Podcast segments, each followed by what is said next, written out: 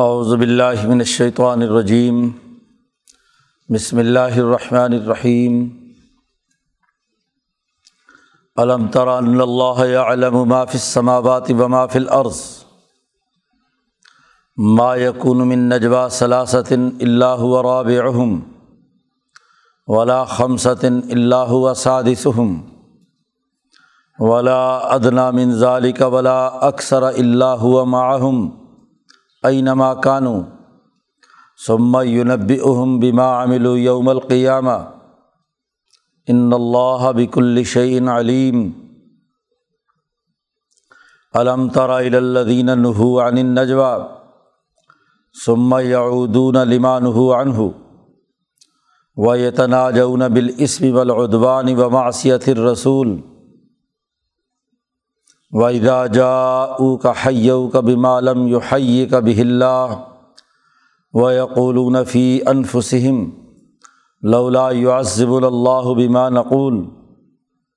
حَسْبُهُمْ جَهَنَّمُ يَصْلَوْنَهَا فَبِئْسَ الْمَصِيرُ۔ يَا أَيُّهَا الَّذِينَ آمَنُوا إِذَا تَنَاجَيْتُمْ فَلَا تَتَنَاجَوْا بِالْإِثْمِ وَالْعُدْوَانِ وَمَعْصِيَةِ الرَّسُولِ وتناجوا بالبر والتقوی واتقوا اللہ الذی الیہ تحشرون۔ انما النجوی من الشیطان لیحزن الذین آمنوا ولیس بضارہم شیئا الا بإذن اللہ وعلی اللہ فلیتوکل المؤمنون۔ یا ایھا الذین آمنوا اذا قیل لکم تفسحوا فی المجالس فافسحوا یفسح اللہ لکم واذا قیل انشزوا فانشزوا یرفع اللہ الذین آمنوا منکم والذین اوتوا العلم درجات واللہ بما تعملون خبیر۔ یا ایھا الذین آمنوا اذا ناجیتم الرسول فقدموا بین یدی نجواکم صدقۃ ذالکم خیر لکم اطہر فإن لم تجدوا فإن اللہ غفور الرحیم۔ أأشفقتم أن تقدموا بین یدی نجواکم صدقات فإذ لم تفعلوا وتاب اللہ علیکم فأقیموا الصلاة وآتوا الزکاة وأطیعوا اللہ ورسولہ واللہ خبیر بما تعملون۔ صدق اللہ العظیم۔ یہ سورۃ المجادلہ کا دوسرا رکوع ہے۔ پہلے رکوع میں ایک بنیادی قانون میں تبدیلی کا حکم جاری کیا گیا جو خلاف حقیقت تھا، کہ اپنی بیوی کو ماں کہنے سے عربوں کے ہاں ماں بن جاتی تھی۔ تو پچھلی رکوع میں بیان کیا گیا کہ مائیں تو انسان کی وہی ہوتی ہیں جن سے انسان پیدا ہوتا ہے، ان امہاتہم الا اللتی ولدنہم، مائیں وہی ہیں جن سے انسان پیدا ہوتا ہے، اس کے علاوہ کوئی ماں نہیں ہو سکتی۔ یہ بات کہنا اپنی بیوی کو کہ وہ ماں ہے، یہ منکرم من القول، یہ بہت ہی غلط بات ہے، وزورا اور جھوٹ ہے۔ تو ایک بنیادی حقیقت واضح کر کے قانون میں تبدیلی پیدا کی۔ خاندانی نظام کو قرآن بنیاد بناتا ہے،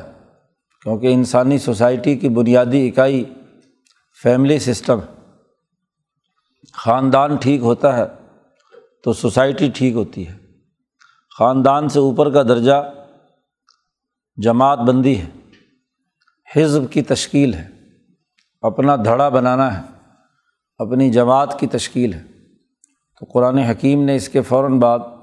جس کو آگے واضح کرنا شروع کیا ہے اس رکوع میں، وہ جماعت سازی کے بنیادی اساسی اصول ہیں۔ پچھلے رکوع کے آخر میں کہا تھا کہ جو اللہ اور اس کے رسول کے دشمن ہیں ان کو ابھی بدر میں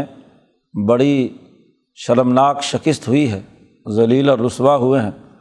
اور آئندہ بھی ہوں گے۔ آئندہ نہ صرف یہ بھی اور اس کے بعد آنے والی اقوام بھی، اور ان کو اسی طریقے سے ذلیل کیا گیا ہے جیسے ان سے پہلے کی ظالم قومیں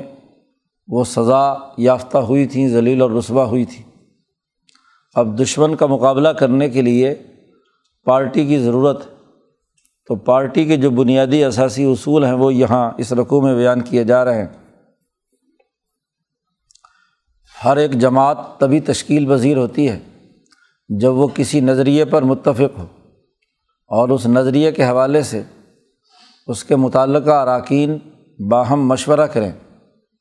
مشاورت کا اصول سب سے پہلے بیان کیا ہے کہ مشاورت کرتے وقت اس بات کا لحاظ رکھنا ضروری ہے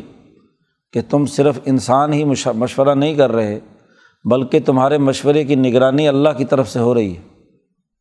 پیچھے صورت میں گزرا تھا کہ لا خیر فی کثیر من نجواہم الا من امر بصدقۃ او معروف او اصلاح بین الناس، اکثر مشوروں اور جماعتوں اور تنظیموں میں کوئی بھلائی نہیں سوائے اس کے کہ صرف 3 بنیادی اساسی اصول جماعت کے پیش نظر ہوں کہ لوگوں کے لیے مال خرچ کرنے، صدقہ اور خیرات دینے کے لیے،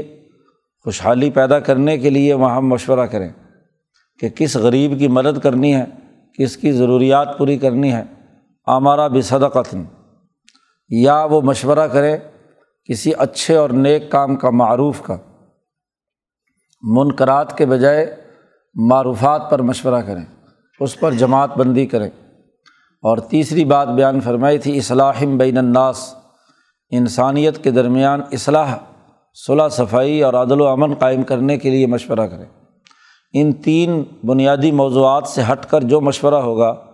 قرآن حکیم نے کہا اس میں لا خیرہ، کوئی خیر نہیں ہے، کوئی بھلائی نہیں ہے۔ تو بنیادی اہداف بیان کر دیے تھے مشورے کے پیچھے۔ یہاں بتلایا گیا کہ جماعت کی تشکیل کا سب سے پہلا مرحلہ یہ ہوتا ہے کہ کم از کم 3 آدمی جمع ہوں۔ عربی میں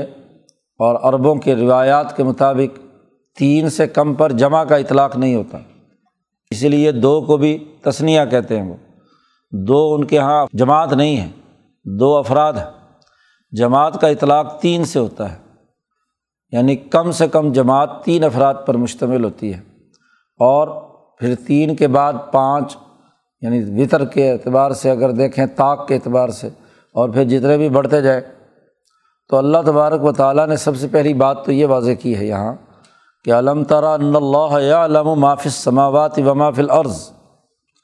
کیا تم نے دیکھا نہیں کہ اللہ تبارک و تعالیٰ جو کچھ آسمانوں اور جو کچھ زمینوں میں ہے، تمام زمین اور آسمانوں میں ہر بات کا کامل اور مکمل علم رکھتا ہے۔ یعلم، اللہ تعالیٰ جانتا ہے۔ پیچھے رکوع میں آخری آیت کے اندر آیا تھا ایک جملہ احصاہ اللہ، انسانوں کے اعمال اللہ کے پاس محفوظ ہیں، اس کا پورا ریکارڈ، کون کیا عمل کر رہا ہے، کیا بات کہہ رہا ہے، کون سے اقدامات کر رہا ہے، سب اللہ کے ریکارڈ میں موجود ہیں، محفوظ ہو رہے ہیں۔ اسی تناظر میں یہ بات کہی کہ جو کچھ آسمانوں اور زمینوں میں ہے اسے اللہ تعالیٰ خوب جانتا ہے، اس کے علم میں سب کچھ ہے۔ تو پہلے تو اللہ کے علم کی جو وسعت پورے کائنات میں آسمان و زمین میں ہے، اسے بطور اصول کے بتلا دیا۔ مشورہ کرنے والی جماعت کو یہ معلوم ہونا چاہیے کہ اللہ تبارک و تعالیٰ آسمان و زمین کے تمام چیزوں کو جانتا ہے۔ اسی بنیاد پر اگلی بات کہی کہ ما یکون من نجوا ثلاثۃ، جی کہیں بھی کسی جگہ کوئی 3 آدمیوں کا مشورہ ایسا نہیں ہوتا، مگر یہ کہ چوتھا اللہ میاں ہوتا ہے، الا ہوا رابعہم۔ مشورہ کرنے والی انسانی جماعت کو ایک حقیقت واضح کی گئی ہے کہ جب بھی نجوہ کہتے ہیں خفیہ مشاورت کو، ایک دوسرے کے کان میں سرگوشی اور بات چیت کرنے کو، جو پارٹی کسی پروگرام پر بنتی ہے، سب سے پہلے وہ آدمی مل کر آپس میں باہم مشورہ کرتے ہیں بند کمرے میں، کہ باقیوں کے علاوہ ان سے ہٹ کر ایک آپ نئی بات کہہ رہے ہیں، تو تینوں آدمی کم از کم وہ مشورہ کرتے ہیں کہ یہ نظریہ ہے، یہ سوچ ہے، یا یہ کام ہے، اس کام کو کیسے سر انجام دیا جائے۔ ہر کام کرنے سے پہلے ایک میٹنگ ہوتی ہے، ایک مشاورت ہوتی ہے، باہم پوری ٹیم کا متفق ہونا ہے کہ کون کون سے کام کس کس نے کیسے کیسے کس کس مرحلے پر سر انجام دینے ہیں۔ امور کی تقسیم اور اس کی ذمہ داریوں کا عمل، یہ نجوہ کہلاتا ہے۔ تو کم سے کم 3 آدمیوں کی ٹیم جو بھی مشورہ کرتی ہے تو یہ بات اسے اچھی طرح یاد رکھنی چاہیے کہ اللہ ہوا رابعہم، چوتھا اللہ تبارک و تعالیٰ ہوتا ہے، ولا خمسۃ اللہ ہوا سادسہم، اور کہیں 5 آدمی جمع نہیں ہوتے مگر یہ کہ چھٹا اللہ تعالیٰ ہوتا ہے۔ اور اب یہ تو اصول بتلا دیا کہ 3 ہوں یا 5 ہوں، اللہ نے کہا ولا ادنا من ذالک، یا 3 سے بھی کم ہوں، 2 ہوں مثلا، ولا اکثرا، یا 5 سے زیادہ جتنے بھی ہزاروں میں ہوں، کم ہوں یا زیادہ ہوں۔ یہ طے شدہ حقیقت ہے کہ ان تمام مشاورتوں میں اللہ ہوا معہم، اللہ تبارک و تعالیٰ ان کے ساتھ ہوتا ہے۔ ان کا پورا جو مشورہ کیا جا رہا ہے، جو جملے کہے جا رہے ہیں، جو بات کی جا رہی ہے، وہ مکمل طور پر اللہ کے علم میں ہے۔ اینما کانو، دنیا کے جس خطے یا جہاں کہیں بھی ہوں، سمندروں میں کریں، صحرا میں کریں، فضاؤں میں کریں، زمین کے نیچے کریں، اوپر کریں، کہیں بھی اینما کانو، جب اللہ تبارک و تعالیٰ کا علم آسمان و زمین کے تمام چیزوں میں موجود ہے تو پھر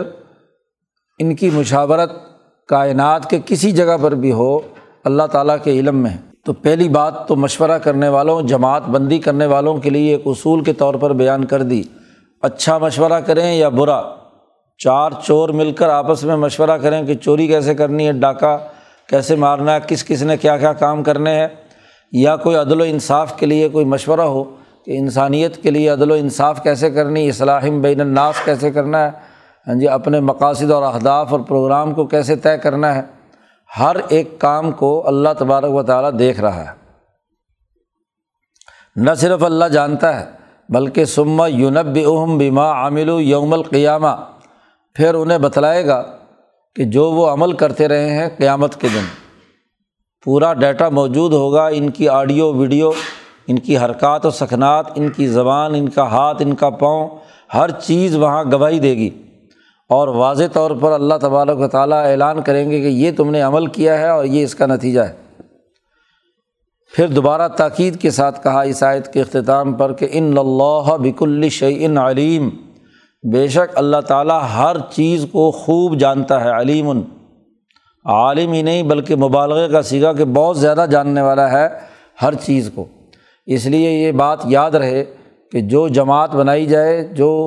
اجتماعیت قائم کی جائے، جو مشاورت کی جائے، جو سرگوشی کی جائے،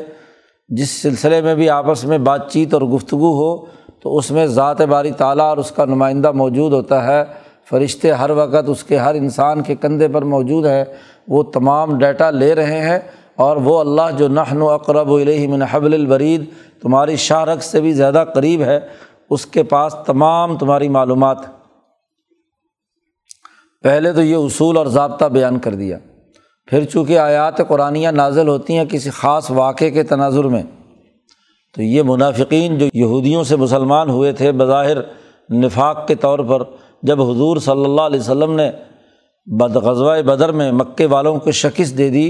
ان کی سیاسی طاقت ٹوٹ گئی اور مدینہ منورہ کو ایک ریاست کی شکل دے کر اپنی حکومت کا آغاز کیا، تو حکومت کی بڑھتی ہوئی طاقت کو دیکھ کر یہ منافقین مفادات اٹھانے کے لیے بظاہر مسلمان ہوتے گئے۔ تو یہ جو مسلمان ہونے گئے، دل میں بغض ہے، خبث ہے، حضور صلی اللہ علیہ وسلم کی مخالفت ہے، اس پروگرام کو جو نبی اکرم صلی اللہ علیہ وسلم آئے ہیں، اس نظریے اور فکر کی ان کے دلوں میں مخالفت پائی جاتی ہے، تو پھر وہ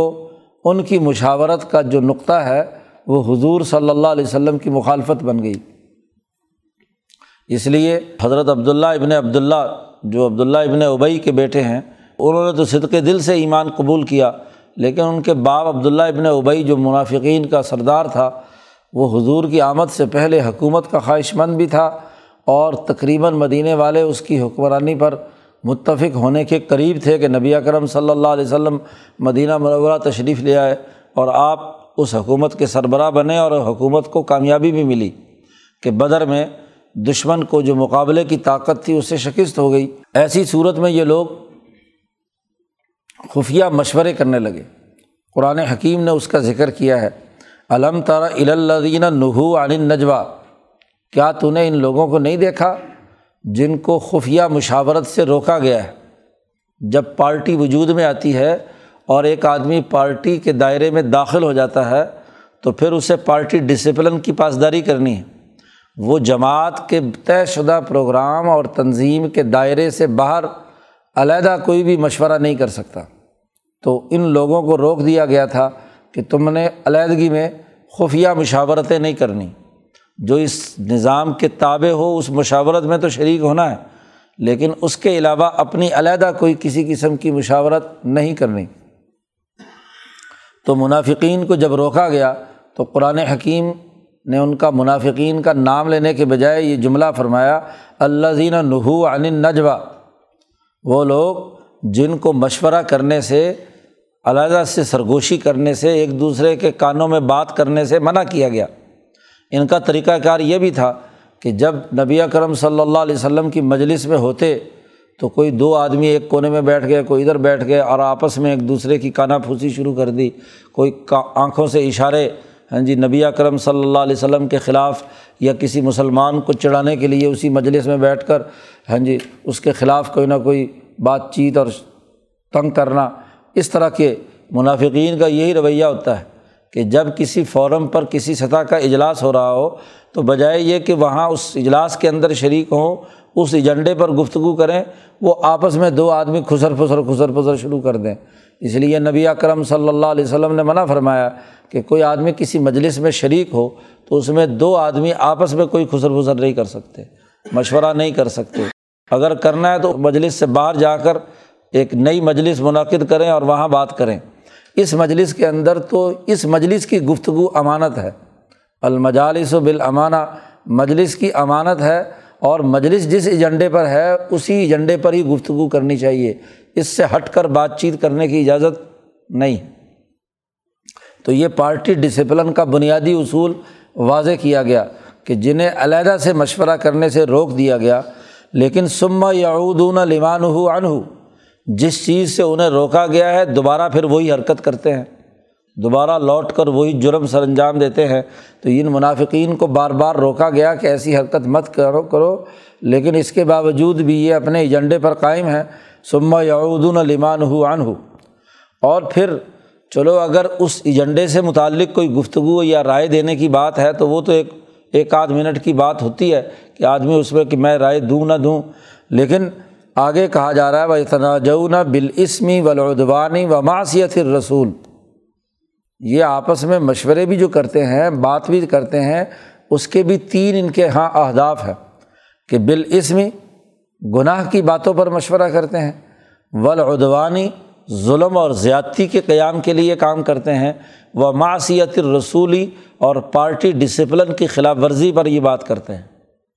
پہلے تو دو بنیادی اساسی اصول بیان کر دیے، الاسم والعدوان، اسم کی ضد بر۔ حضرت الامام شاہ ولی اللہ دہلوی نے علم البر والاسم اس پر تفصیلی گفتگو کی ہے حجت اللہ البالغہ میں کہ بر کیا ہے اور اسم کیا ہے۔ تو بر وہ تمام ذمہ داریاں ہیں جو ایک انسان پر انسانی نقطہ نظر سے، شخصی بنیادوں پر بھی، انسانی بنیادوں پر بھی، اس کائنات کا جو نظام شمسی ہے مالائے سافل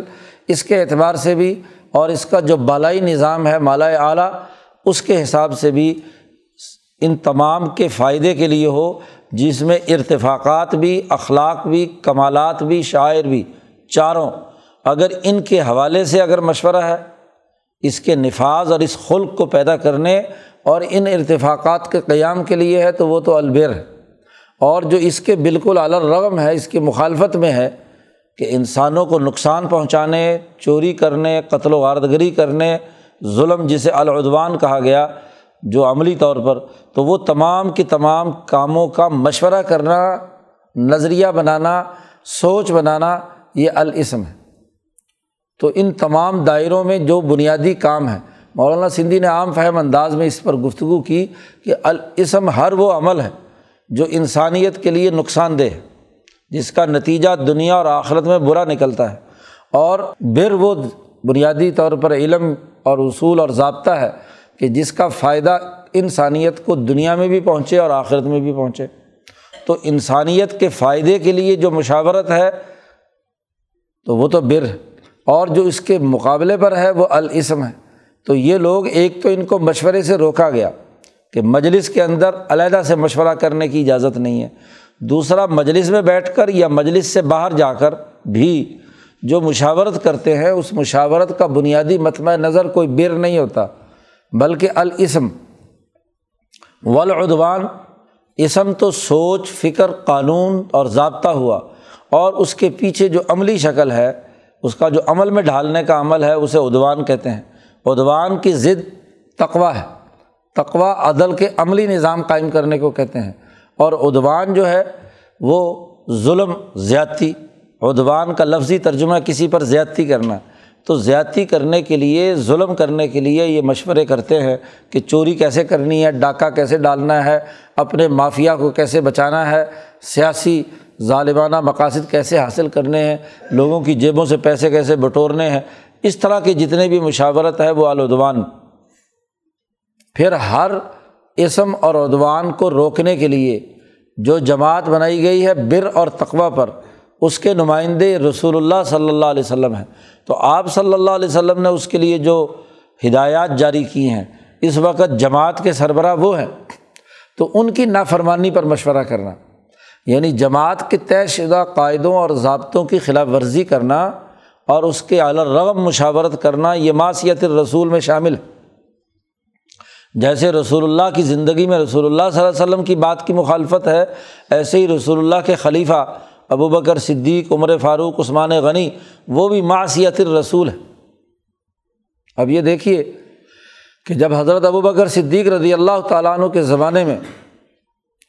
لوگوں نے ارتداد اختیار کیا اور زکوٰۃ دینے سے انکار کیا، نماز بھی پڑھ رہے ہیں، روزہ بھی رکھ رہے ہیں، زکوٰۃ دینا بھی چاہتے ہیں، لیکن کہتے ہیں زکوٰۃ مدینے والوں کو نہیں دیں گے، حکومت کو نہیں دیں گے، بلکہ خود اپنی مرضی سے ہم زکوٰۃ دیں گے۔ تو فرمایا واللہ لأقاتلن من فرق بین الصلاة والزکاة، اللہ کی قسم میں ان سے ضرور قتال کروں گا، جہاد کروں گا کہ جو زکوٰۃ اور نماز میں فرق کرتے ہیں۔ عمر فاروق نے شروع میں کہا بھی کہ بھئی کلمہ پڑھ رہے ہیں، نماز پڑھ رہے ہیں، روزہ رکھ رہے ہیں، جماعت کا حصہ ہے، تو ان کے ساتھ آپ کیسے قتال کریں گے؟ تو انہوں نے یہی بات واضح کی کہ جماعت کے ڈسپلن کی خلاف ورزی کر رہے ہیں۔ رسول اللہ صلی اللہ علیہ وسلم کو جو رسی کسی زکوٰۃ کی مد میں یا جانور کو دیتے تھے اور آج وہ نہیں دیں گے، لو منعونی عناقاً، اگر انہوں نے مجھے روک کر مجھے ایک چھوٹی سا بکری کا لیلا بھی نہیں دیا، کوئی عناق بھی نہیں دیا، تو لأقاتلنہم، میں ان سے ضرور قتال کروں گا، کیونکہ پارٹی ڈسپلن کی خلاف ورزی کسی صورت میں قابل برداشت نہیں ہے، اس سے تو جماعت بکھر جاتی ہے، اجتماعیت ٹوٹ جاتی ہے، آج یہ کام ہوا، کل دوسرا کام ہے، پرسوں کو تیسرا کام ہے، تو ایسے ہی تو نفاق کا عمل بڑھتا چلا جاتا ہے۔ تو تین باتوں کے بارے میں یہ غلط کام کر رہے ہیں، ایک تو بنیادی طور پر وہ کام وہ ہے جو انسانیت کے خلاف ہے، الاسم، دوسرا یہ کہ اس سے ظلم پیدا ہوتا ہے، اور تیسرا یہ کہ رسول اللہ صلی اللہ علیہ وسلم کی نافرمانی کر رہے ہیں۔ کیا کرتے تھے؟ نماز بھی مسلمانوں کے ساتھ پڑھی، بظاہر باقی سارے کام کیے، وَإِذَا جَاءُوكَ، جب یہ آپ کے پاس آتے ہیں منافقین، تو حَيَّوْكَ بِمَا لَمْ يُحَيِّكَ بِهِ اللَّهُ، آپ پر ایسے طریقے سے سلام کے الفاظ استعمال کرتے ہیں کہ اللہ نے آپ پر ایسے سلام نہیں بھیجا۔ اللہ تعالیٰ نے کہا کہ جب نبی کے پاس آؤ صلی اللہ علیہ وسلم تو السلام علیکہ کہو، یا اسی طریقے سے مسلمانوں سے کہا گیا کہ تم نماز پڑھو تو نماز کے آخر میں السلام علیکہ ایہا النبی، اے نبی آپ پر سلامتی ہو، تو یہ زبان مروڑ کر اس پورے لفظ کو ہی بدل دیتے، بظاہر کہتے گویا کہ السلام علیکم،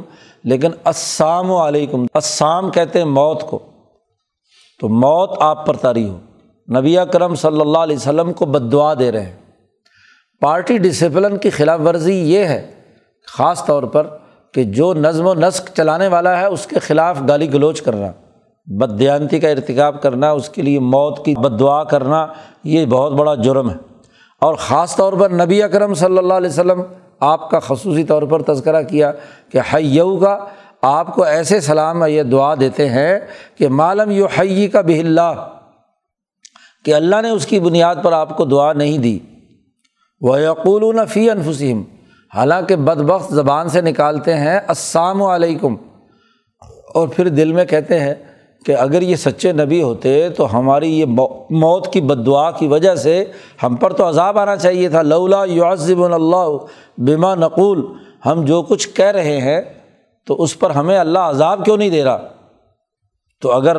نبی کی اطاعت اتنی ہی ضروری تھی تو ہم تو نبی کی مخالفت میں اس طرح کے جملے استعمال کرتے ہیں تو کیوں اللہ کا عذاب نہیں آتا؟ اور اپنے دل میں خوش ہوتے کہ چونکہ عذاب نہیں آ رہا تو اس کا مطلب یہ کہ یہ بس ویسے ہی حضور صلی اللہ علیہ وسلم کی شان میں غلط جملے بولتے تھے۔ نبی اکرم صلی اللہ علیہ وسلم اس کے جواب میں علیکہ کہتے تھے، بس یہ کہتے تھے السلام علیکہ، تو نبی اکرم صلی اللہ علیہ وسلم اپنی زبان سے کسی انسان کو بد دعا دینے کو پسند نہیں فرماتے تھے، اس لیے علیکہ یعنی جو کچھ تو نے مجھے کہا ہے وہی تجھ پر ہو، آگے السلام کا لفظ استعمال نہیں فرماتے تھے۔ ایک دفعہ حضرت عائشہ صدیقہ رضی اللہ تعالیٰ عنہ نے سنا کسی منافق کا اسی طرح جملہ تو بڑا غصہ آیا، حضرت عائشہ کہتی مجھے اور میں نے کہا علیک السلام واللعنہ، مزید اضافہ کر دیا کہ تجھ پر موت ہو اور تجھ پر لعنت ہو کہ تو نبی اکرم صلی اللہ علیہ وسلم کو یہ جملہ کہہ رہا ہے۔ تو حضور نے عائشہ سے کہا کہ نہیں، تمہیں زیادتی نہیں کرنی چاہیے، تمہیں یہ جملہ مزید اضافہ کر کے لعنت کا بھی اضافہ کر دیا تم نے، تو یہ تمہارے لیے مناسب نہیں ہے۔ بہرحال پسند نہیں فرمایا، خود بھی حضور اپنی زبان سے نہیں ادا کرتے تھے، لیکن اللہ پاک نے آگے کہہ دیا خود ہی کہ حسبہم جہنم، یہ آج خوش ہو رہے ہیں کہ ہم نے نبی کو بد دعا دی ہے تو ہم پر عذاب نہیں آ رہا، ان کا ٹھکانہ تو جہنم میں بن چکا، ان کے لیے تو کافی ہے جہنم۔ یصلونہا، نبی اکرم صلی اللہ علیہ وسلم کی توہین کے نتیجے میں یہ ضرور داخل ہو کر رہیں گے، اور فبئس المصیر، اور یہ بہت ہی برا ٹھکانہ ہے۔ تو یہاں اس آیت کے اندر واضح کر دیا کہ دیکھو مشاورت کی یہ تین بنیادیں قطعی غلط ہیں، نہو عن النجوی، اس قسم کی مشاورت کی ممانعت ہے کہ اس طرح کی حرکتیں کی جائیں، اسم، عدوان اور معصیت الرسول۔ اب مسلمانوں کو حکم دیا جا رہا ہے، یا ایھا الذین آمنوا، اے ایمان والو، اذا تناجیتم، جب تم آپس میں ایک دوسرے سے مشورہ بات چیت کرو تو پہلے نفی کی، پھر آگے اس بات کیا کہ فلا تتناجوا بالاسم والعدوان ومعصیت الرسول، کہ تم کوئی ایسا خفیہ مشورہ مت کرو، آپس میں بات چیت اس موضوع پر مت کرو جس میں الاسم ہو، عدوان ہو اور معصیت الرسول ہو، گناہ ہو، ظلم ہو اور رسول اللہ صلی اللہ علیہ وسلم کی نافرمانی ہو، بلکہ تمہیں کیا کرنا ہے، وتناجوا بالبر والتقوی، قانون پہلے کسی چیز کو منع کرے اور پھر کرنے کا حکم دے تو اس میں بڑی تاکید ہوتی ہے، ایک صرف مثبت یا منفی ہو، اگرچہ وہ بھی اپنے مکمل نتائج دیتا ہے، لیکن قانون میں دونوں باتیں آ گئیں کہ ایک تو نفی کر دی کہ یہ مشورہ نہیں کرنا، اور دوسرا یہ کہ کرنا کیا ہے۔ تو وتناجوا بالبر والتقوی، تم مشورہ کرو، جماعت بناؤ، ایک دوسرے سے بات چیت اور گفتگو کرو بر اور تقوی پر، بر قانون کی جو بنیادی روح ہے وہ برقرار رکھو، اخلاق اربع، طہارت، اخبات، سماحت اور عدالت، قرآن کے مجموعی اس سے، اور اللہ تعالیٰ کے کمالات، شاعر اربع اور کمالات اربع، یہ تمہارے دماغ میں رہنے چاہیے البر، اور اس کی عملی شکل جو اقترابات اور ارتفاقات کی عملی صورت میں سامنے آئی ہیں یہ تقوی ہے، کہ ارتفاقات کا عملی نظام قائم کرنا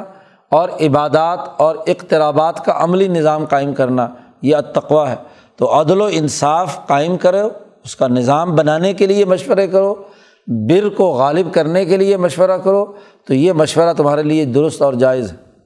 واتقوا اللہ، اللہ سے ڈرو، الذی الیہ تحشرون، وہ ذات باری تعالیٰ جس کی طرف تم تمام جمع کیے جاؤ گے، حشر کے میدان میں تمہیں تمام کو اللہ کے حضور جمع ہونا ہے، اس سے ڈرو، تقوی اختیار کرو، عدل و انصاف قائم کرو اللہ کے ڈر سے۔ یہاں چونکہ منافقین اور مومنین تمام کو الذین آمنوا سے خطاب کیا ہے، تو منافقین کو روکا ہے کہ فلا تتناجوا بالاسم والعدوان، اور مومنین سے کہا گیا ہے کہ تناجوا بالبر والتقوی۔ قرآن حکیم کہتا ہے انما النجوی من الشیطان، ایک شیطانی مشورہ ہوتا ہے، اور شیطان کا مشورہ جو ہوتا ہے وہ اس لیے ہوتا ہے تاکہ مسلمانوں کو غمگین کیا جائے۔ وہی جو کانا پھوسی کرتے تھے، مسلمانوں کے خلاف باتیں کرتے تھے، ہاں جی، نبی اکرم صلی اللہ علیہ وسلم کے خلاف باتیں کرتے تھے تاکہ اس کے ذریعے سے یہ بات حضور تک پہنچے یا متعلقہ مسلمان فرد تک پہنچے اور وہ اذیت اور تکلیف میں مبتلا ہو۔ تو شیطان کا مشورہ ان کے ساتھ یہی ہوتا ہے کہ یہ مسلمانوں کو غمگین کرنا چاہتے ہیں، لیکن قرآن کہتا ہے لیس بضارہم شیئا الا باذن اللہ، اس لیے مسلمانوں مت پرواہ کرو، یہ جتنے لاکھ مشورے کریں، ان کے مشورے، ان کی میٹنگیں تمہارا کچھ نہیں بگاڑ سکتی اللہ کے حکم کے بغیر۔ تمہارا اللہ پر اعتماد ہونا چاہیے، تمہاری مخالف تنظیمیں، جماعتیں جو مشورے کریں، جس طرح کی کاروائیاں کریں، لیکن وہ تمہیں نقصان نہیں پہنچا سکتے الا باذن اللہ، سوائے اللہ تبارک و تعالیٰ کے۔ اللہ تعالیٰ ہی تمہیں نقصان پہنچائے تو پہنچائے، اللہ کے حکم کے بغیر نقصان نہیں ہے، اور اگر تم اللہ کے لیے کام کر رہے ہو تو اللہ تمہیں کیوں نقصان پہنچائے گا۔ وعلی اللہ فلیتوکل المؤمنون، اس لیے اللہ پر ہی مومنین کو مکمل توکل اور اعتماد کرنا چاہیے۔ فلیتوکل، توکل اور بھروسہ کریں، اعتماد کریں اس ذات باری تعالیٰ پر۔ تو یہاں حکم دیا گیا کہ جو جماعت کا مشورہ ہے وہ بر اور تقوی کے اصول پر ہو۔ یہاں اطاعت رسول کا تذکرہ نہیں آ رہا، تیسری بات کا، وہاں معصیت الرسول تھا، تو اطاعت رسول کے لیے اگلا قانون آ رہا ہے۔ اس قانون میں چونکہ اس کی ذیلی شکیں کئی تھیں اس لیے الگ سے اسے بیان کیا گیا۔ یہاں آیت میں صرف الاسم کی ضد جو البر ہے اور اسی طرح عدوان کی ضد جو التقوی ہے، ان دو کا تذکرہ کیا گیا۔ معصیت الرسول کی ضد اطاعت رسول ہے، تو اس کو آگے تفصیل اس کی بیان کی جا رہی ہے۔ یا ایھا الذین آمنو، اے ایمان والو، اذا قیل لکم، جب تم سے کہا جائے، تو یہ کہا جانا مسلمانوں کو کون کہتا ہے؟ رسول کہتا ہے۔ رسول اللہ صلی اللہ علیہ وسلم نے یہ بات فرمائی ہے، جماعت کی طے شدہ جو قیادت ہے، جو نبی کے نائب ہیں، خلیفہ ہیں یا خود نبی ہیں، تو وہ جب ان سے کہیں۔ تو اسی سے مولانا سندھی نے استدلال کیا کہ ہر ایک جماعت کا ایک فرد جو ہے ذمہ دار ہونا چاہیے، صدر ہونا چاہیے، ہر ایک ٹیم کا ایک سربراہ ہو جو حکم جاری کرے گا، کیونکہ بہت سارے لوگ ہیں تو اب ہر آدمی احکامات جاری کرے تو ڈسپلن قائم نہیں ہوتا۔ تو یہاں قیل لہم، جب کہا جائے، اور یہ کہنے کا اختیار جو قائد ہے، لیڈر ہے، صدر ہے، جو اس مجلس کا سربراہ ہے، آخری حتمی فیصلہ اس کا جاری ہونا ہے، وہ حکم جاری کرے مشاورت کے بعد، بات چیت ہونے کے بعد، کہ نکات کون سے بنیادی طے ہوئے ہیں، امور کون سے طے ہوئے، ان امور کے مطابق کام کیا جائے۔ اور جب کہا جائے تمہیں تفسحوا فی المجالس، کہ مجلسوں میں گنجائش پیدا کرو، یعنی زیادہ لوگ آ جائیں کسی اجتماع میں تو یہ نہیں ہے کہ وہاں سب لوگ جگہ ہی نہ دیں، مل مل کر بیٹھو۔ تفسحوا فی المجالس، تفسح کا معنی ہوتا ہے کھل کر بیٹھنا۔ کھل کر بیٹھنے کا مطلب یہ کہ کھلی جگہ دوسروں کے لیے چھوڑو، خود سمٹ کر بیٹھو، مل مل کر بیٹھو۔ تفسحوا فی المجالس، فافسحوا یفسح اللہ لکم، کھل جاؤ۔ جب تمہیں حکم ملے اطاعت کرنے کا کہ تم اس طریقے سے مجلس میں مل مل کر بیٹھو تو کھل جاؤ، فافسحوا، اور یفسح اللہ لکم، اللہ تعالیٰ تمہارے لیے مزید وسعت اور کھلا پن پیدا کرے گا۔ تم نے انسانیت کو اپنے ساتھ ملایا، باقی جماعت کے لوگوں کو اپنے دل میں جگہ دی، ان کو اپنے ساتھ بیٹھنے کا موقع دیا مجالس میں، نبی اکرم صلی اللہ علیہ وسلم کی صحبت میں، تو اللہ تعالیٰ تمہارے لیے بھی راستہ کھول دے گا۔ صحابہ کا ذوق و شوق اتنا تھا کہ وہ قریب قریب ہو کر حضور صلی اللہ علیہ وسلم کے بیٹھتے تھے تاکہ بات اچھی طریقے سے سمجھ میں آ جائے۔ تو مجالس میں مجالس کو کنٹرول کرنے کا ایک ذمہ دار فرد ہوگا، وہ تمام لوگوں کو بیٹھنے کا حکم دے تو اس کے مطابق بیٹھو۔ وَإِذَا قِيلَ انشُزُوا، اور جب کہا جائے کہ اٹھ جاؤ، میٹنگ ختم، اب فارغ، تو مجلس کے بلانے، مجلس کو ختم کرنے کا اعلان کرنے والا جو آدمی جو ذمہ داری نبھائے، جب کہے کہ انشزوا، اٹھ جاؤ، تو فانشزوا۔ یرفع اللہ الذین آمنوا منکم، اللہ تعالیٰ تم میں سے جو اس ڈسپلن کو قبول کرنے والے، ایمان لانے والے ہیں، ان کے درجات بلند کرے گا، اللہ تعالیٰ تمہیں اٹھا دے گا، تمہاری طاقت اور قوت پیدا ہوگی۔ پارٹی کی جب اجتماعیت مضبوط ہوتی ہے، تنظیمی طاقت وجود میں آتی ہے، تو اسی طاقت سے ہی اللہ تعالیٰ سربلند کرتا ہے۔ تو اس لیے ان ہدایات پر عمل کرو کہ یہاں قرآن حکیم نے مجہول جملہ لا کر یہ بات واضح کر دی کہ آج تو رسول اللہ صلی اللہ علیہ وسلم ہے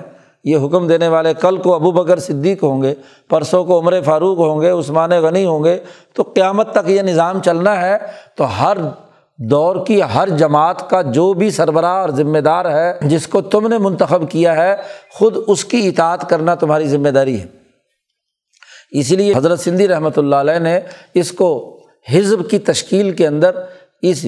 صدارت کے نظام کے اس بنیادی حکم کو اسی آیت سے اخذ کیا ہے کہ یہاں قیل لہم کا لفظ سے یہ بات واضح ہو رہی ہے کہ مجلسیں کسی کے حکم سے بیٹھیں گی، منعقد ہوں گی، اور کسی کے حکم سے برخاست ہوں گی۔ تو یہ مجالس کا، پارلیمنٹ کا، اجتماعات کا انعقاد اور اس کا اختتام کسی نہ کسی کے حکم سے ہوگا، اور جس کے حکم سے ہوگا وہ جماعت کا امیر ہے، صدر ہے، یا اس اجتماع کا ذمہ دار ہے، اس نے حکم جاری کرنا ہے، اس کے مطابق کام ہوگا۔ والذین اوتوا العلم درجات واللہ بما تعملون خبیر، جی، اور وہ لوگ جو اہل علم ہیں، ظاہر ہے ان تمام مقاصد اور کاموں کے لیے جو سب سے زیادہ علم رکھنے والا ہوگا وہی سربراہ ہوگا، کیونکہ اس کے لیے اللہ پاک پیچھے واضح کر چکے ہیں کہ حکمرانی یا احکامات دینا اس کے لیے جو بسطتاً فی العلم والجسم، جس میں علم بھی بہت اونچے درجے کا ہو اور جس کی جسمانی طاقت یعنی بہادری اور دلیری بھی اونچے درجے کی ہو۔ اب سب کے سب لوگ مخالف ہیں، لیکن ابو بکر صدیق، باقی لوگ اور رائے دے رہے ہیں، عمر فاروق جیسا آدمی اور رائے دے رہا ہے مرتدین سے نمٹنے کے لیے، لیکن ابو بکر ڈٹ گئے، انہوں نے کہا ہو نہیں سکتا کہ اگر آج اجازت دے دی، آج اس وقت انتظامی ڈھیل پیدا کر دی تو پھر آگے معاملہ مزید بڑھتا رہے گا۔ اس لیے اب ڈسپلن کو سختی سے، طاقت اور قوت سے قائم کرنا لازمی اور ضروری ہے، لہذا مرتدین کے خلاف باقاعدہ جہاد و قتال کے لیے جماعتوں کی جماعتیں، لشکر کے لشکر روانہ کیے، بلکہ وہ جو حضور صلی اللہ علیہ وسلم لشکر روانہ کر رہے تھے اسامہ ابن زید کی قیادت میں اپنی وفات سے پہلے، تو نبی اکرم صلی اللہ علیہ وسلم کی وفات کے بعد بہت سارے لوگوں نے مشورہ دیا ابو بکر صدیق سے کہ اس لشکر کو روک لیا جائے، چونکہ بہت سارے قبائل مرتد ہو رہے ہیں اور ادھر سے کیا ہے مدینہ خالی ہو جائے گا، یہ لشکر بہت بڑا ہے، اگر اس کو جانے دیا تو اس کے نتیجے میں مدینے پر اگر حملہ ہو گیا تو کیا ہوگا۔ ابو بکر صدیق نے فرمایا کہ نہیں، اس لشکر کا جانا ہی ہماری حفاظت، اس لیے کہ جب انہیں پتہ چلے گا کہ اتنا بڑا لشکر جرار مدینہ سے نکل کر جا چکا ہے تو ہماری طاقت کا رعب پیدا ہوگا۔ جی، لوگوں کو پتہ چلے گا کہ اگر یہ ایک طرف اتنا بڑا لشکر بھیج سکتے ہیں تو ہماری طرف کیوں نہیں آ سکتا، اس لیے لشکر کو بھیجا، دلیرانہ اور جرأت مندانہ فیصلے کیے۔ تو یہ ہے بسطتاً فی الجسم، جسمانی بسطت سے مراد یہ نہیں کہ بہت موٹا ہو، موٹا آدمی تو نہ چل سکتا، نہ دوڑ سکتا، نہ کام کر سکتا، یہ مطلب نہیں، بہادری اور دلیری کہ علم بھی ہو اور جسمانی طاقت، جرأت اور ہمت اور قوت بھی ہو تو وہ سربراہ بنے۔ اس لیے کہا والذین اوتوا العلم درجات، علم کے اعتبار سے درجات ہیں، اور درجات کے اعتبار سے عہدے دیے جاتے ہیں، ذمہ داریاں دی جاتی ہیں، کام دیا جاتا ہے، ڈسپلن کی بنیاد پر ایک عمل ہوتا ہے، اور اگر اس کی خلاف ورزی کی جائے تو یہ خلاف ورزی جو ہے وہ غلط نتائج دیتی ہے۔ خالد بن ولید جیسا سپہ سالار وہ ڈسپلن کی خلاف ورزی کرتا ہے، جنگ یرموک کے اندر 7 تلواریں جس نے توڑی اور دشمن کے چھکے اڑا دیے، شام فتح کر لیا، لیکن ہمس کی جنگ میں کنسرین کی جنگ کے موقع پر ڈسپلن کی خلاف ورزی کی۔ عمر فاروق نے حکم جاری کیا تھا کہ جب تک عراق سے سعد بن ابی وقاص نہ آ جائے، عمرو بن العاص کا لشکر فلاں جگہ سے نہ آ جائے، فلاں تمام لشکریں جمع نہ ہو جائیں، اس وقت دشمن کی اجتماعی طاقت پر حملہ نہیں کرنا، لیکن خالد نے اپنے جوش اور اپنی طاقت اور قوت سے ابو عبیدہ ابن الجراح جو امیر لشکر تھے ان پر دباؤ ڈال کر حملہ کر دیا،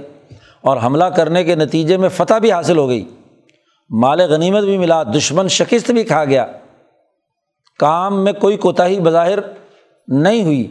لیکن جو عمر فاروق نے کہا کہ جب میں نے حکم جاری کیا تھا کہ ابھی سعد پہنچے نہیں ہیں، فلاں نہیں پہنچے، اور تم نے از خود حملہ کر کے، یہ جو اوور کانفیڈنس ہے کل کو نقصان پہنچا سکتا ہے، اس لیے ایک سپاہی کو بھیجا کہ جاؤ پرچہ دو اور خالد سے کہو کہ اپنا تمام چیزیں اتار کر سپہ سالاری کی تمہیں دے دے، اپنی تلوار اور اپنا سب کچھ، اور ایک سپاہی کے طور پر تمہارے ساتھ کام کرے۔ وہ گیا اور انہوں نے خالد کو پرچہ جیسے ہی پکڑایا، انہوں نے اپنا سب کچھ اتار کر اس کے حوالے ان کو امیر بنا لیا، تسلیم کر لیا اور سلوٹ کیا کہ چلو آپ کا حکم جو ہوگا ہم کریں گے۔ تو ڈسپلن برقرار رکھنا، عمر فاروق نے آخری زمانے میں وضاحت بھی کر دی کہ خالد کو کسی بددیانتی یا نااہلی کی وجہ سے معزول نہیں کیا تھا، اس کی اس خود اعتمادی اور ڈسپلن کی خلاف ورزی پر اس کو کیا ہے، اس بات پر تنبیہ کی گئی تھی، اس لیے خالد کو بلا کر مدینے میں بٹھا دیا۔ وہ آدمی جو اتنے عرصے تک جہاد و قتال اور سپہ سالاروں میں رہا، اسے مدینے کے اندر لا کر بٹھایا کہ تمہارے دماغ میں جو خرابی پیدا ہوئی تھی کہ تم نے ڈسپلن کی خلاف ورزی کی، ہاں جی، تو یہاں بیٹھو۔ خالد کی موت مدینہ میں آئی، کہاں، ہاں جی، شام کے محاذ پر تمام فتوحات کی وجہ سے پوری دنیا میں چرچا تھا خالد بن ولید کا۔ تو ڈسپلن قائم رکھنا، برقرار رکھنا یہ لازمی ہے، اسی لیے کہا کہ اگر تفصحوا فی المجالس ہو تو مجالس میں شریک ہو، اور جب انشزو ہو، اٹھنے کا حکم ہو تو اٹھ جاؤ۔ اب ایک اور خرابی جو اس زمانے میں تھی کہ یہ لوگ منافقین نبی اکرم صلی اللہ علیہ وسلم کا قیمتی وقت ضائع کرنے کے لیے مشورے کے نام پر وقت لیتے تھے علیحدگی میں کہ جی ہم کوئی بات آپ سے مشورہ کرنا چاہتے ہیں، حضور صلی اللہ علیہ وسلم ان کو وقت دے دیتے، آتے تو ایسی فضول باتیں گھنٹہ گھنٹہ ضائع کر دیتے اور دوسرے مسلمانوں کے خلاف کسر پھسر ادھر ادھر کی فضول باتیں وہ شروع کر دیتے۔ تو قرآن حکیم نے ایک سب سے پہلے ایک پابندی لگائی کہ اے ایمان والو، تمہیں اگر رسول اللہ صلی اللہ علیہ وسلم سے کوئی علیحدگی میں مشورہ کرنا ہے تو پہلے صدقہ اور خیرات دیا کرو، جی غریبوں کے لیے پہلے پیسے دے کر آؤ باہر، ہاں جی، جماعت کے فنڈ میں پہلے جمع کراؤ پیسے اور پھر مشورے کے لیے حضور کے پاس آؤ۔ اب منافقین ان کی تو جان جاتی ہے پیسے خرچ کرنے سے، اللہ پاک نے کہا یا ایھا الذین آمنوا، اے ایمان والو، اذا ناجیتم الرسول، تمہیں رسول سے، پارٹی سربراہ سے اگر تمہیں مشورہ کرنا ہے تو فقدموا بین ایدی نجواکم، اپنے مشورے سے پہلے صدقہ اور خیرات کرو، غریبوں کے لیے کوئی نہ کوئی پیسے دو، پتہ چلے کہ تم واقعی مخلصانہ مشورہ کرنے آ رہے ہو، فیس دو گے، بغیر فیس کے مفت کا مشورہ تو ویسے بھی نہیں کوئی مانتا، اس لیے کہ صدقہ دینا پڑے گا، اور صدقے دیے بغیر تم مشورہ کے لیے حضور کے پاس نہیں آ سکتے، تاکہ پھر ادھر ادھر کی باتیں نہ کرو، اور پھر جتنے گھنٹے کا مشورہ کرنا ہے اتنے گھنٹے کا زیادہ صدقہ دینا ہوگا۔ ذالک خیر لکم، یہ تمہارے لیے زیادہ بہتر بھی ہے، اور واطہر، اور تمہارے لیے پاکیزگی کی بات بھی ہے۔ اس کے دو فائدے ہیں، مولانا سندھی نے کہا ایک فائدہ تو یہ ہے کہ اس کے ذریعے سے جماعت کا اجتماعی فنڈ بڑھے گا، مالی طاقت مضبوط ہوگی، جماعت اپنا کام زیادہ بہتر طریقے سے کرے گی، ایک تو خیر تمہارے لیے یہ ہے، اور دلوں کی پاکیزگی اور طہارت یہ ہے کہ آپ خالصتاً صرف اپنے کسی ضروری کام کے لیے مشورہ کریں گے، وقت حضور کا ضائع نہیں کریں گے۔ فَإِن لَّمْ تَجِدُوا فَإِنَّ اللَّهَ غَفُورٌ رَّحِيمٌ، یہ آیت بعد میں نازل ہوئی، پہلے یہ حکم دے دیا۔ اب جیسے یہ حکم جاری ہوا تو جتنے منافقین ویسے وقت ضائع کرنے کے لیے شرارت کرتے تھے تو وہ تمام تو کھسک گئے، کیونکہ کون جیب سے پیسے نکالے، صدقہ خیرات کرے اور پھر حضور سے وقت لے مشورے کے لیے، اور مومنین تو پہلے ہی حضور کے ساتھ اس طرح کا کوئی کام نہیں کرتے تھے۔ حضرت علی رضی اللہ تعالیٰ عنہ فرماتے ہیں کہ اس آیت پر صرف میں نے عمل کیا، کہ میں نے صدقہ و خیرات، تاکہ اس آیت پر عمل ہو جائے کہ صدقہ و خیرات کر کے حضور سے کسی بات پر کیا ہے، میں نے مشورہ کیا، لیکن چونکہ ظاہر ہے کہ اس کے نتیجے میں باقی جو مخلص مسلمان ہیں ان کے لیے بڑے مسائل کھڑے ہو گئے کہ اب وہ غریب آدمی ہے بیچارہ، اس نے مشورہ کرنا ہے، اس کے پاس پیسے نہیں ہے تو کہاں سے صدقہ خیرات کرے، تو یہ فیس ادا کرنے کے پیسے تو ہے نہیں۔ تو اللہ نے کہا فَإِن لَّمْ تَجِدُوا، اور اگر تمہارے پاس پیسے نہیں ہیں تو کوئی بات نہیں، فإن اللہ غفور الرحیم،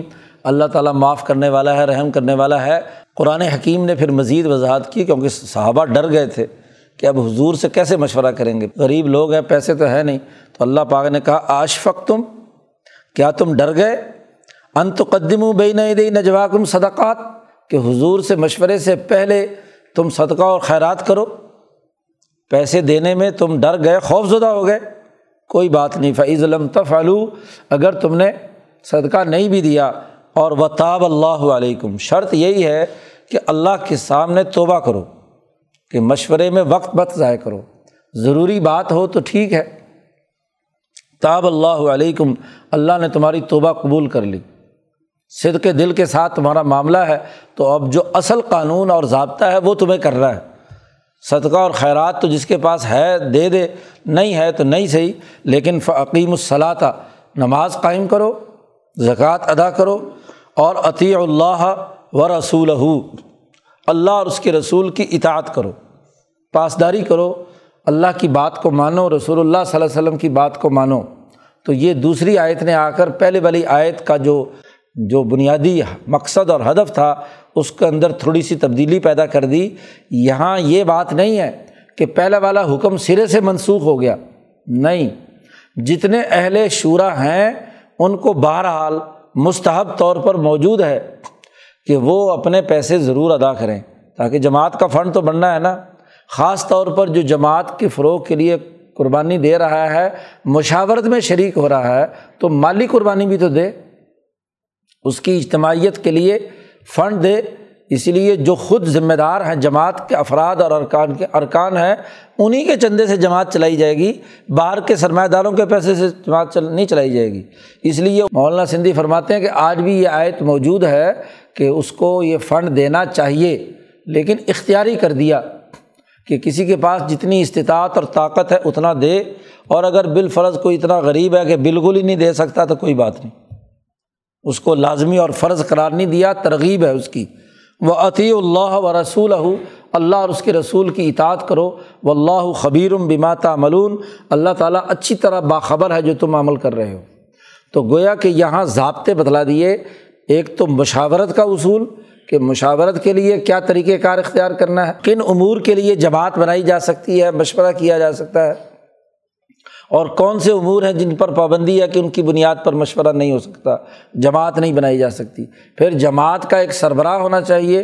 جو مجالس کے انعقاد اور اختتام کا اعلان کرے، اس کا ایک ذمہ دار ہو۔ پھر یہ کہ جماعت کی مالی طاقت اور قوت کے لیے ہاں جی اپنا اس کے اندر شرکت ہونا، اور اس میں اجتماعیت کے اندر فنڈ کے اندر شریک ہونا، یہ تیسرا حکم گویا کہ جاری کر دیا گیا۔ تو یہ تین بنیادی احکامات جماعتی ڈسپلن کے حوالے سے قائم کر دیے، اس لیے مولانا سندھی نے اس صورت کا بنیادی عنوان ہی قائم کیا حزب انقلاب، کہ یہ حزب اللہ کی تشکیل کے بنیادی ضابطے اور قاعدے ہیں۔ اس حزب اللہ جو ان اصولوں پر وجود میں آئے، اس نے کام کیا کرنا ہے، اقدامات اس کے کیا ہیں، وہ اگلے رکوع میں بیان کیے گئے ہیں۔ اللہ تعالیٰ قرآن حکیم کو سمجھنے اور اس پر عمل کرنے کی توفیق عطا فرمائے۔ اللہ